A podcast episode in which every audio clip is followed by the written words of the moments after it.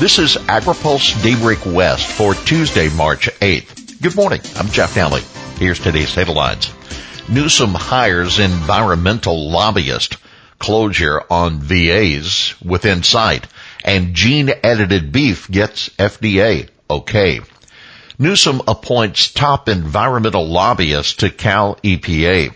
Governor Newsom has appointed Rachel Zwillinger as an assistant general counsel of enforcement for the Cal EPA. As a water policy advisor at Defenders of Wildlife, Zwillinger has been a fierce opponent of voluntary agreements for Bay Delta flows. In 2020, she argued the administration's framework for agreements did not meet the state's environmental standards and was built on quicksand instead of credible science. The group threatened to walk out of the process. Defenders of Wildlife has been a plaintiff in lawsuits over Trump era biological opinions with Zwillinger calling them a death sentence for endangered Delta fish. This year, she took aim at the state's emergency drought plan, calling it an exploitive process that violated fish and wildlife protections. Zwillinger has worked for the Natural Resources Defense Council as well. The Cal EPA position does not require Senate confirmation. And now, here's a promotion for the spring AgriPulse Summit coming up. The AgriPulse Ag and Food Policy Summit is focused on laying the groundwork for the next farm bill. Sara Wyant of the AgriPulse staff will convene a number of political appointees, members of Congress, food and agriculture leaders, along with industry experts and academics for a full day of discussion. To see the agenda and to register, go to agripulse.com. Nemeth hopes for closure on voluntary agreements soon. Department of Water Resources Director Karla Nemeth acknowledged the state's goal of a comprehensive plan for both the Sacramento and the San Joaquin River watersheds has been an obstacle for completing voluntary agreements. The comprehensive approach means navigating diversity of stakeholders and hydrology throughout the process. Speaking at a regional water authority event yesterday, Nemeth said the state has shown that it is serious about finding closure in the process soon.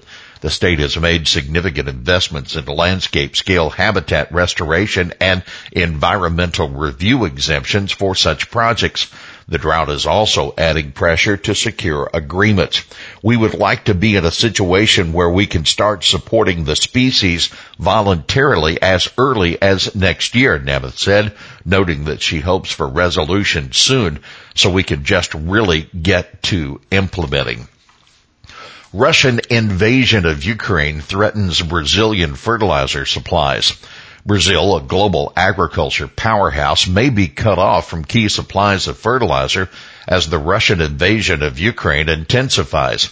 Brazilian farmers are right now about halfway finished with the year's soybean harvest, and they'll plant their next soybean crop later this year. According to an analysis by the USDA's Foreign Agriculture Service, Brazil gets about a fourth of its fertilizer from Russia. About 80% of all of the fertilizer Brazilian farmers use is imported. In Brazil, there is a rising concern that growers may not be able to expand the crop planted area in the 22-23 season, the report says. Without critical nutrients such as potash, Brazil will also see lower crop yields.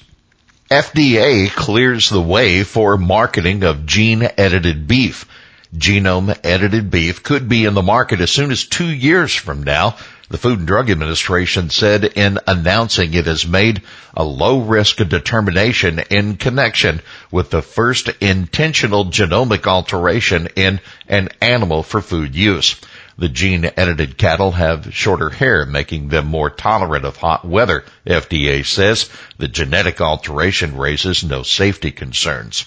Acceligen, the company that produced the gene edited cattle, said the slick trait will be used to transform beef production to be more sustainable and improve animal welfare in warmer climates.